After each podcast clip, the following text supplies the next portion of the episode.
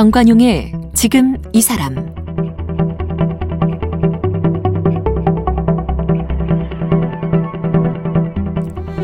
여러분 안녕하십니까 정관용입니다. 우리는 기계가 아니다. 근로기준법을 준수하라 이렇게 외치며 스스로 목숨을 끊은 청계천 평화시장 노동자 전태일 지난 11월 13일이 고 전태일 열사 50주기였습니다. 그 50년 사이에 우리 경제 눈부시게 성장해서 지금 세계 10위권 네, 경제 선진국이라고 불러도 됩니다. 그런데요, 그 경제의 주역인 우리 노동자들의 생명과 안전은 어떨까요? 지난 한 해만 해도 2020명이 산업재해로 인한 질병과 사고로 사망했습니다. 또 산재로 인정받는 과정도 여전히 험난하다고 하고요. OECD에서 산재 사망률 압도적 1위 이 기록은 계속 이어지고 있는 부끄러운 기록이죠. 한마디로 경제는 선진국인데 산업 안전은 후진국이다. 이렇게밖에 말할 수가 없어요. 저희 KBS가 이 산업재해로 숨진 노동자들의 실태를 취재해서 연속 기획 일하다 죽지 않게를 보도하고 있는데요. 얼마 전에 민주언론 시민연합 선정하는 이달의 좋은 보도상도 받았습니다. 바로 이 보도팀의 KBS 사회부 홍진아, 송낙규 두 기자를 만나보겠습니다. 홍진아 기자 어서 오세요. 네, 안녕하세요. 송낙규 기자 어서 아, 오십시오. 예. 안녕하세요. 네, 반갑습니다. 언제부터 시작됐죠? 이 기획이? 네, 이게 올해 7월 2일부터 시작이 됐는데요. 벌써 이제 다섯 달째 계속하고 있습니다. 저희 매주 목요일마다 9시 뉴스에서 고정 코너로 일하다 죽지 않게라는 이름으로 산재 사고를 보도를 하고 있습니다. 7월 2일이 시작이 되었어요? 네, 네. 특별한 7월 이유가 2일부터요. 있나요? 아, 이날이 이제 32년 전 그러니까 1988년도에 이제 온도계 제조 공장에서 일하던 17살 소년 노동자 문송면 군이 숨진 지 32번째 해가 되는 날이었는데요. 어. 네, 그 당시에 문송면 군의 죽음으로 인해서 직업병이 이제 사회적 문제로 인식이 되기 시작했고 그런 의미에서 그날 이제 보도를 이어가기 시작했습니다. 일주일에 한 번씩. 네, 네. 네. 그럼 그- 뭐 업종별로 취재를 하는 거예요? 어떻게 하는 겁니까 주로? 일단 저희가 그 지난 한 주간 노동자가 일하다가 몇 명이 죽었는지 이런 통계를 저희가 자체적으로 예, 어, 합계를 해가지고 매주. 몇 명이 죽었다 이렇게 보도를 예. 하고 있고요. 예. 그 이제 사례 같은 경우는 취재가 된 부분에 대해서 저희가 리포트를 한 꼭지씩 하는 형식으로 보도를 하고 있습니다. 그랬더니 일주일에 몇 명씩 사망하던가요? 일주일에 기준으로 봤을 때 한 20명에서 30명 정도 뭐 이렇게 집계될 때도 있고 10명에서 20명 정도 집계될 때도 있었는데 지난 5개월 동안에 그럼 평균을 내면 어떻게 돼요? 한 20명 정도 가까이 됐 거든요. 근데 이게 사실 이분들이 모두 다 산재로 인정받는 경우는 또 아닙니다. 이게 추정치기 때문에 이분들이 또 산재를 승인받는 건 또 별개의 문제고. 근데 아까 진행자분께서 말씀하셨던 것처럼 산재 사망자 수가 작년에만 2,020명이었으니까 그게 산재로 인정된 예. 질병과 사고. 질병 사고 모두 그렇죠. 인정된 사례니까 예. 이것만 따져도 하루에 거의 5.5명이거든요. 맞아요. 네. 어. 그래서 계속 저희가 보도를 하고 있는데도 이게 줄지 않고 있는 게 조금 그랬고 지금 넉 달간 저희가 집계한 것만 따져보면 일터에서 숨진 분들이 329명이었는데 예. 이게 사실 같은 기간 국내에서 코로나19로 숨진 인원보다 더 많은 수였거든요. 그렇죠. 예. 네. 그러니까 지금 우리가 코로나로 온 나라가 발칵 뒤집혀 있는데 그보다 훨씬 많은 숫자가 매년 누적적으로 죽거나 뭐 이럴 때 왔던 거 아니겠습니까? 네. 네, 맞습니다. 어, 그 왜안 줄어들어요? 왜 우리가 OECD 그 정말 불명예스러운 1등을 왜 놓치질 못해요? 이게 뭐 여러 가지 이유가 있겠지만 제가 봤을 때 한마디로 법이 조금 제대로 작동을 하지 않기 때문인 것 같아요. 이게 음. 뭐 중대재해 사고가 일어났을 때 이제 사업주가 오롯이 책임지거나 이제 사업상의 불이익을 받아야 되는데 그런 법이 사실 없는 건 아니거든요. 산업안전보건법이라는 법도 분명히 있는데 예. 뭐 막상 재판까지 가보면 대부분 벌금형에 그치는 경우도 있고 음. 근데 그 벌금 자체도 그렇게 많지 않거든요. 액수가 많지 않다 보니까 사망자가 발생한 경우 벌금이 대략 얼마쯤 됩니까? 그게 한 500만 원 정도 나오는데요. 음, 사망자가 발생했는데도 예. 그, 네네. 그 벌금형 외에는 다른 처벌을 안 받는 거잖아요. 벌금이 대부분이고 집행유예 그리고 2%도 채 안 되는 1.9%가 실형을 선고받았습니다. 1.9%만 네네. 사망 사고가 났는데도 네네. 참 그러다 보니까 그 최초 보도인가에서 이 중대 재해가 발생한 곳에서 또 발생하더라. 이런 보도를 하지 않았었나요? 네, 맞습니다. 저희가 좀 이 산업재 산재 사고 보도 사실 그 전에도 많이 있었거든요. 근데 이게 좀 어떻게 하면 소구력을 높일 수 있을까? 어떻게 하면 다른 방법으로 좀 접근을 해서 시청자분들의 관심을 좀 모을 수 있을까? 이런 고민을 하던 끝에 이제 예. 노동자가 죽은 자리에서 또 다른 노동자가 죽었다. 이런 음. 주제를 가지고 산업재해가 반복해서 일어나는 사업장을 찾아보자. 이런 취지에서 첫 보도를 시작했습니다. 예. 최근 9년간 고용노동부에 보고된 중대재해 8,057건을 이 노동건강연대라는 시민단체와 한정의 의원실로부터 입수해서 음. 저희가 분석을 했습니다. 그랬더니요. 그랬더니 9년간 두 번 이상 노동자 사망 사고가 반복된 곳은 279곳이었고요. 예. 세번 이상 반복된 곳은 60곳에 달했습니다. 네. 네. 그래서 저희가 이 중에서도 노동자 사망 사고가 가장 빈번했던 상위 15곳 사업장을 추려서 예. 기업의 실명을 공개하는 보도를 진행했습니다. 상위 15개 기업. 네네. 제 1등이 어디였어요? 1등이 이제 현대중공업이랑 포스코 이 두 곳이었습니다. 거긴 몇 명이나 사? 30명, 30명이 사망했습니다. 30명이 네네. 참. 그러니까 사고 났는데도 또 나고 또 나고. 그 이 얘기는 그 9년 동안의 자료라고 그랬잖아요. 네. 네. 그러면 뭐 어떻게 되는 거예요? 1년에 세번씩 사고가 났다는 얘기입니까? 네, 1년에 뭐 여러 건이 나기도 하고요. 심지어는 한 건에 여러 명 사망. 한 건에 여러 명 사망한 경우도 있고요. 하루에 두 건이 발생해서 세 명이 숨진 경우도 있었습니다. 음, 네. 바로 그런 사고들이 계속 나는 이유가 아까 언급했던 처벌이 손방망이라 그렇더라.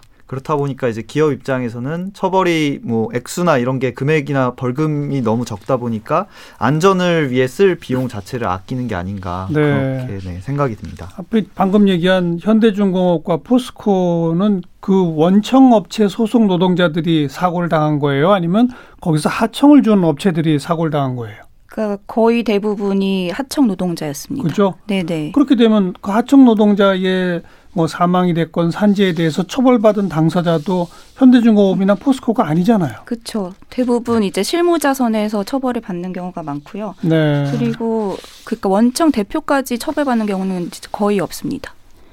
그 바로 우리의 소위 말하는 위험의 외주화 이런 걸 이번에 취재해 보니 확인되지 않던가요? 예, 저희가 또 따져보니까 그 현대중공업 노조에서 자체적으로 조사한 결과 음. 중대재해 사망 노동자가 1990년대만 해도 이제 원청업체 소속 노동자가 하청업체 소속 노동자보다 4배 이상 많았는데 네. 2010년대에 들어서는 이제 정반대로 하청업체 노동자 산재로 돌아가신 분이 원청 업체 노동자보다 배 이상 많은 걸로 네, 완전 정반대 결과가 나온 걸로 또 드러나기도 그 했습니다. 얘기는 지난 30년 사이에 위험한 업무일수록 전부 외주로 하청으로 돌렸다. 이거 아니에요? 그렇습니다. 네. 그 실제 지금 산재로 사망한 사람들 이 통계를 내보면 중소 영세 기업 50인 미만 사업장이 그렇게 많다면서요? 예, 그 2019년에 음. 일터에서 사고로 숨진 노동자가 855명이었습니다. 이게 질병 산재 사망자를 뺀 숫자인데요. 예. 이 중에 50인 미만 사업장에서 발생한 사망 사고 비율이 무려 77%니까요. 음. 또 10인 미만 또 5인 미만 사업장의 경우에는 또 사고 난 뒤에 도산하는 경우가 굉장히 많아서 어. 이게 사실 산재 승인이 나더라도 이제 그것과 별개로 이제 유족 측에 뭐 피해 보상금이라든가 위로금이 이렇게 지급이 돼야 되는데 그런 것도 전혀 이제 이루어지지 않는 경우도 있었고 실제 음. 취재를 해보니까 체불 임금조차 못 받은 경우도 있더라고요. 근데 어. 이런 업체들이 대부분 보면 뭐 그냥 뭐 자체적인 업체인 경우도 있지만 대기업의 3차, 4차 또 N차 기업인 하청업체인 경우가 하청업체죠. 많더라고요. 그래서 예. 근데 이제 반대로 대기업인 원청 업체에서는 이제 산재 사고가 줄었다는 이유로 이제 보험료를 오히려 감면받기도 하고 뭐 그런 약간 좀 역설적인 상황이 발생하기도 하더라고요. 그러니까 아까 이 얘기랑 연결시키면 예. 자기들이 그동안에 담당해 왔던 위험한 업무를 다 떠넘기니까 예, 자기들은 산재가 줄어들고 예. 그러니까 보험료도 깎아주고 표면적으로는 그렇습니다. 네. 근데 하청업체라 하더라도 실질적 지휘 감독의 책임이나 이런 것들이 원청에게 있다면 산재가 나면 원청에게도 책임을 물어야 되는 거 아니에요?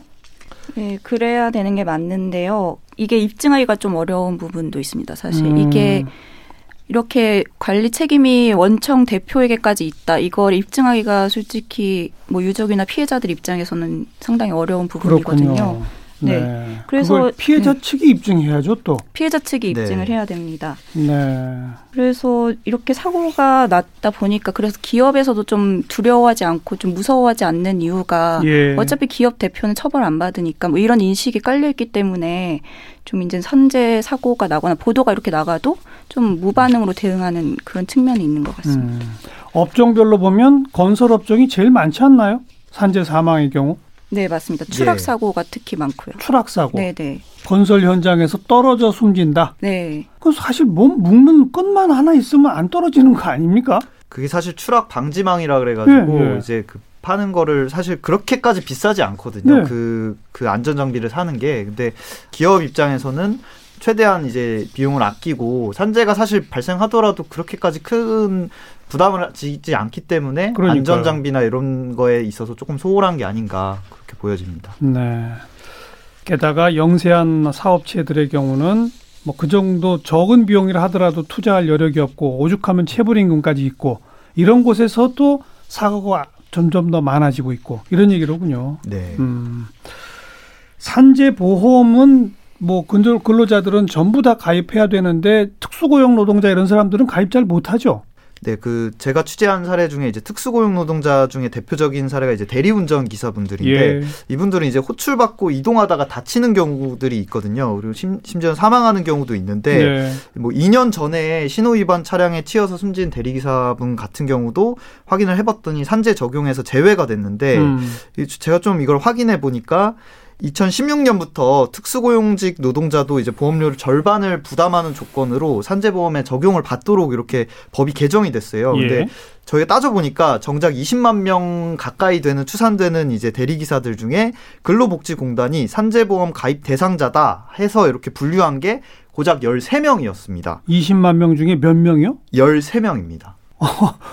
왜 그렇게 된 거예요? 산재 보상 보험법상 노동자가 사업자 한 곳에 소속되고 소득의 절반 이상을 차지해야 한다는 전속성이라는 규정이 아, 있었기 때문인데 예, 예. 근데 이제 대리 기사분들 입장에서는 호출을 받기 위해서는 여러 업체에 소속될 수밖에 그렇죠. 없잖아요. 어. 이게 업계 현실하고 너무 지금 법이 좀. 괴리된 법 현실이죠. 그래서 음. 이런 부분들을 대리 기사들은 당연히 개정돼야 된다 이렇게 네. 주장하고 있는 상황입니다. 대리 기사뿐 아니라 요즘 특히 또 코로나 시대에 택배 운전 기사들, 각종 그 배달 음식 음 배달하시는 분들 이런 분들 말, 이 소위 라이더들 많잖아요. 네, 그런 분들도 거의 가입 안 되죠. 네, 그분들도 이제 동일하게 산재 적용해서 약간 제외되는 이제 케이스라고 볼 수 있는데 음, 그 그나마 그래도 이제 배달 노동자분들 중에는 최근에는 이제 사회적으로 좀 비판이나 이런 게 많아지니까 업체 측에서 전부 다 가입시켜야 된다 해가지고 이제 또 인정이 돼요. 아 그래요. 그런 걸 보면 사실 또 이제 업체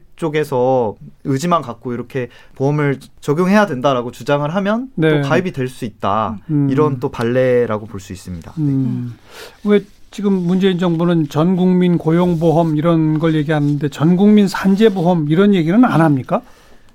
예, 아직까지는 사실 그래요? 전국민 고용보험이 먼저 돼야 사실 또 산재보험이 또 어, 이게 그 연계가 되는 건데 예. 그 부분까지는 아직 좀 많이 부족하지 않은가. 그나마 KBS 이 보도 이후에 특수고용직 산재보험 논의는 좀 일어나고는 있다면서요. 네, 그 네. 노동부 쪽에서 이제 10월 국회 종합감사에서 이제 이재갑 노동부 장관이 이 논란이 되고 있는 전속성 기준 아까 말씀드렸던 그 기준을 폐지하는 방향이 맞다고 밝히면서 음, 이제 뭔가 플랫폼 노동자들 아까 말씀드렸던 그 라이더나 이런 직군별 특징에 맞는 산재보험을 좀 방안을 구축하겠다 뭐 이렇게 일단 밝힌 상태입니다. 근데 지금 그 배달 노동자나 택배 노동자들의 경우 대체로 사실은 노동자인데 개인 사업자로 분류가 됐다면서요?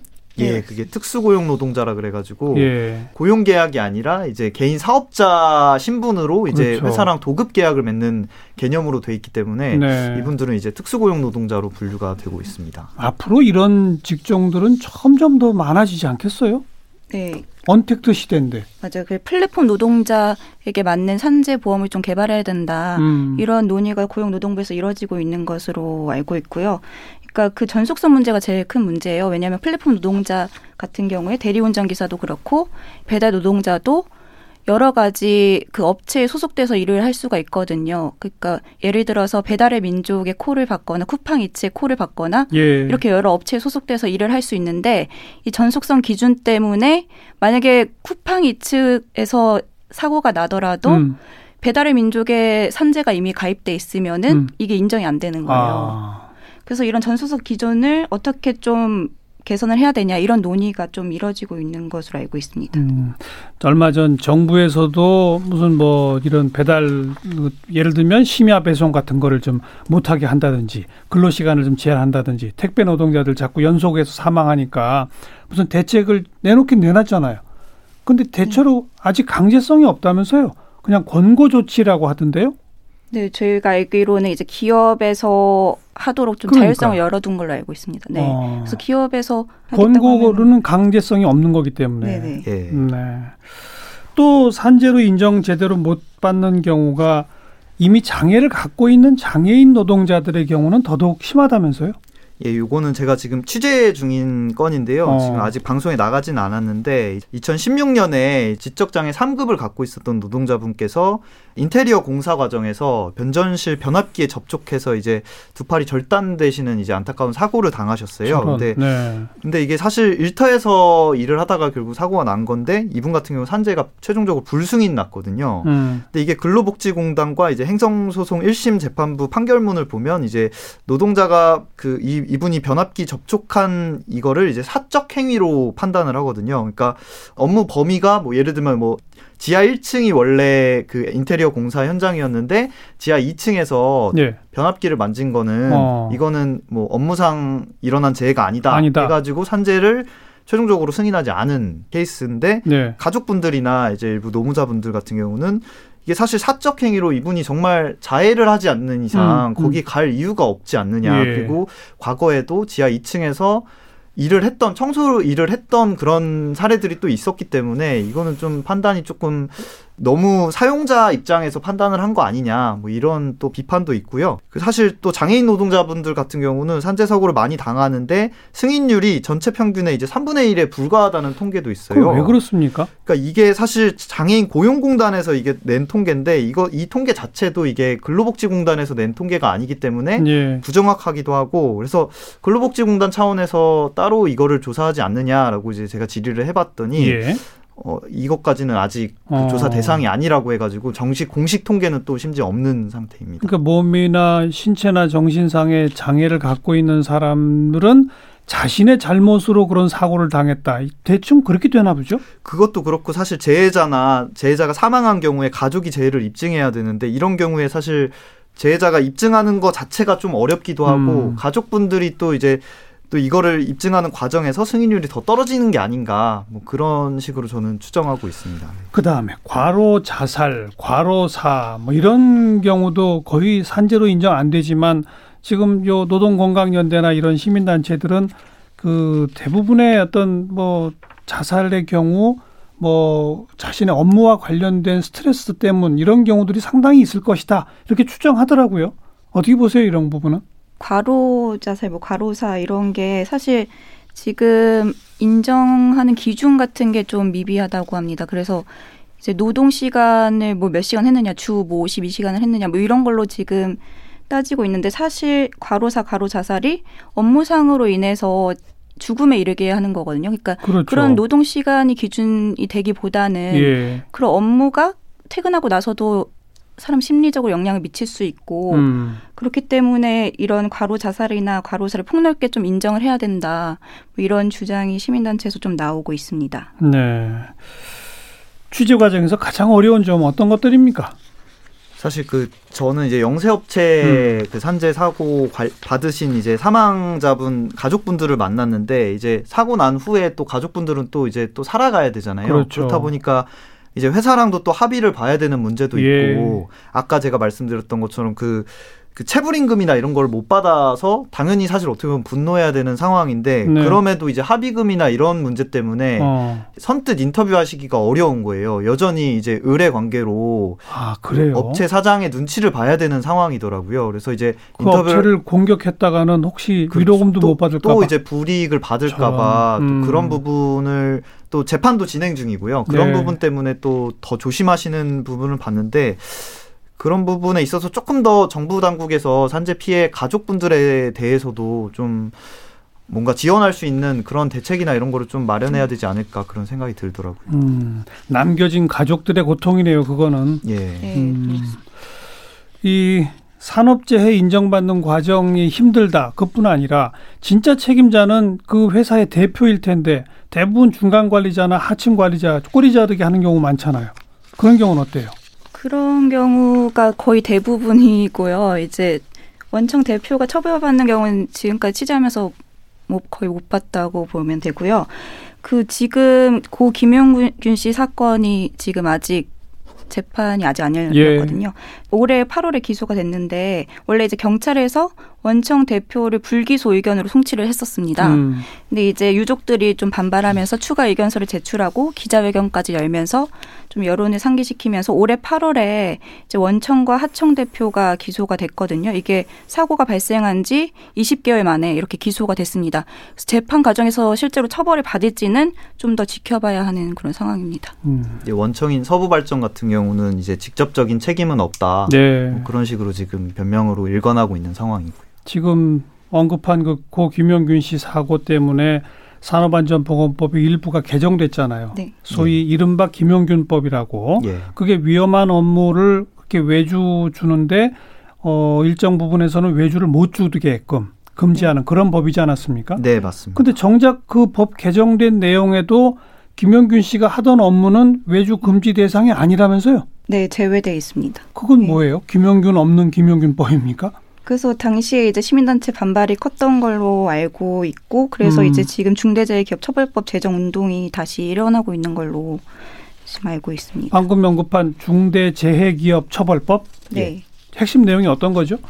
일단 법적 처벌에 하한을 두자는 게 좀 가장 핵심적인 건데요. 처벌에 하한선을 둔다. 하한선을 두자. 음. 지금 하한선은 없습니다. 근데 이제 처벌 하한선을 두자는 게 지금도 사실 그 노동하던 사람을 사망에 이르게 한 사업주는 최대 7년까지 징역형을 선고받을 수 있어요. 근데 예. 사실 그렇게까지 실형 선고를 받는 경우는 없으니까. 아까 뭐 1.5%만 실형받고 네. 네. 벌금 한 500만 원밖에 네. 안 된다는 거 아니에요? 사실 이렇게 좀 양형 기준 자체가 낮다 보니까 아예 법적으로 이 정도 이상을 선고하도록 규정을 해놓자 네. 이런 게 이제 중대재해기업처벌법의 핵심 주장. 어느 정도 이상입니까? 사망 사고가 발생하는 경우? 이제 최소 징역형은 3년, 3년 이상, 이상. 삼년 벌금은 이상의 최소 징역. 5천만 원. 네 네. 어, 벌금도 최소 5천만, 5천만 원에서 원 10억 이상. 원까지. 네. 최소 하한선을 두었다. 네. 최저선을 둔다는 게 핵심입니다. 네. 예. 그리고 그 경영 책임자에게 형사처벌을 가한다. 이것도 핵심 아닌가요? 네, 맞습니다. 네. 그렇게 뭐 정해져 조금. 아까 안전 언급했던 중간 관리자, 하급 관리자한테 꼬리 자르기를 못하도록 한다. 이런 거 아니겠어요? 네네. 경영 책임자의 그 안전관리 책임을 더 부과하도록 규정돼 있습니다. 음, 두 분도 이런 취재를 쭉 몇 달째 계속 하면서 보니까 어때요? 제가 오늘 시작하면서 우리 경제는 선진국인데 산업 안전은 완전 후진국이다 이런 표현 썼잖아요. 예. 왜 이렇게 계속 반복되고 있다고 생각하세요? 음, 일단은 제가 봤을 때는 좀 이런 사건이 일어났을 때 그냥 약간 좀 언론의 책임도 저는 조금 있다고 음. 보는 게 단건 단건으로 보도를 많이 했어요. 보면 지역에서 사고가 났으면 오늘 누가 죽었다 해가지고 그 죽음의 원인에 대해서만 얘기를 하고 네. 좀 구조적으로 이게 왜 안 바뀌는지에 대해서는 또 얘기를 많이 못했던 그렇죠. 측면도 저는 분명히 있다고 생각해서 예. 사실 저희가 이 기획을 하면서도 이 기획이 좀 의미 있게 변화를 이끌어냈으면 좋겠다 하는 좀 마음이 있고 네, 그런 부분에서 좀 구조를 건드리지 못했다 언론이. 예, 그런 부분에서 조금 더 더 왜 이런 근본적인 변화를 이끌어내지 못했는지 그런 부분을 좀 더 저희가 더 공격적으로 짚고 음. 그런 부분을 더 보완해야 되지 않을까 네, 그런 생각도 있습니다. 뭐 방금 언론 얘기하셨으니까 사실 구의역 김군 사건, 그다음에 뭐 김용균 씨 이런 건 크게 보도하잖아요. 근데 하루에 평균 한 세 명꼴로 사망자가 매일매일 벌어지고 있지 않습니까? 예. 그 중에 한 40% 50% 정도가 건설 현장에서 떨어져 죽는 거 아니에요. 그럼 이름도 없고 전혀 보도도 안 되는 떨어짐 사고로 인한 사망은 지금 이렇게 쌓여가고 있다는 걸 제대로 보도가 안 됐던 거 아닌가요? 네, 그건 저희의 좀 잘못도 있고 그런 것 같은데 그래서 저희가 이제 매주 목요일마다 아예 코너를 만들어서 네. 이때는 무조건 보도를 하자 이런 좀 저희들의 각오도 좀 담겨 있는 것 같고요. 네. 그래서 뭐 저는 이제 이게 해결이 안 되는 문제가 산업재해로 사고가 나서 사람이 죽었을 때 이거를 범죄 행위라고 인식하는 그런 부분이 좀 약하다고 그렇죠. 생각을 해요. 네. 이게 어떻게 보면 자연적으로 발생할 필연적으로 발생할 수밖에 없는 사고다 이런 인식이 좀 있다고 생각을 하거든요. 근데 음. 사실 이제 막을 수 있는 사고들이 굉장히 많았고 안전망 같은 거 설치만 하면은 죽음을 막을 수 있었는데 예. 그런 걸 하지 않아서 죽었으면 분명 이건 범죄 행위인데 이런 인식이 좀 부족했고 좀 저희 언론에서도 이런 걸 보도하는데 그런 근원적인 문제를 보도하는 게 좀 못 미치지 않았나 이런 생, 반성을 좀 합니다. 두 분 다 뭐 언론 얘기를 하셨으니까 제가 오히려 거들어서 언론보다 정치권이 전부 기업 편이라 그런 거 아닙니까? 솔직히 말해서. 기업하기 좋은 나라, 기업하기 좋은 나라가 사- 노동자 생명 뺏어도 되는 나라는 아니지 않나요? 어떻게 생각하세요? 어, 사실 노동계에서는 이제 산재 사고에 대해서 또 기업 살인이라고 또 이름을 명명을 해야 된다 이렇게 예. 또 얘기를 하거든요. 근데 저도 이제 물론 뭐, 뭐 우연한 사고도 있겠지만 아까 말씀하신 것처럼 정말 이거는 막을 수 있는 사고인데 막지 못하는 사고들도 있거든요. 같은 음. 사업장에서 계속 동일한 사고가 난다는 건 사실상 어떻게 보면 기업에서 그걸 방기하고 있는 게 아닌가 그러니까요. 이런 측면도 있는데 예. 그런 부분에 있어서 좀 정치권도 좀 한 목소리로 이번만큼은 좀 중- 중대재해기업 처벌법이라 든가 조금 더 그 보완할 수 있는 법을 좀 보완할 수 있는 그런 부분을 좀 중지를 모았으면 좋겠습니다. 정치권도 그렇고 아까 우리 양형 기준이나 법원의 판단 이런 거 들었잖아요. 그럼 검찰도 법원도 다 책임이 있는 거 아닌가요? 네, 맞습니다. 맞습니다. 사법부 뭐 뭐 또 정부에서 근로감독 제대로 못한 책임도 큰 거 아닌가요? 네, 맞아요. 이게 인원이 되게 적다고 하더라고요. 뭐 음. 그게 핑계일 수도 있고 뭐 어떻게 그럴 수도 있지만 현실적인 뭐 어려움이 있다고는 합니다. 네. 이 연속 보도는 언제까지 기속됩니까? 저희 일단은 올해 연중 기획으로 계속 올해까지 하고 또 내년에도 할 수 있으면 계속해서 할 수 있도록 준비를 하고 있습니다. 네. 아무튼 산업재해 OECD 사망률 1등이라고 하는 그 오명 벗는 날까지 좀 계속 보도했으면 좋고 좋을 것 같네요. 네. 음. 내일이 목요일인데 내일도 보도가 있죠? 예, 내일은 외국인 노동자 산재 관련해서 이제 보도 예정인데요. 어. 외국인 노동자분들은 이주 노동자분들은 언어 장벽 때문에 산재 입증 나서기가 좀 쉽지 않잖아요. 그래서 또 그거와 이제 더불어서 이제 고용 허가제로 회사 측 눈치를 볼 수밖에 없는 처지라서 이런 부분들을 좀 다각도로 해서 저희가 좀 보도를 할 예정입니다. 네. KBS 사회부의 홍진아 송락교 두 기자를 함께 만났습니다. 고맙습니다. 감사합니다. 감사합니다.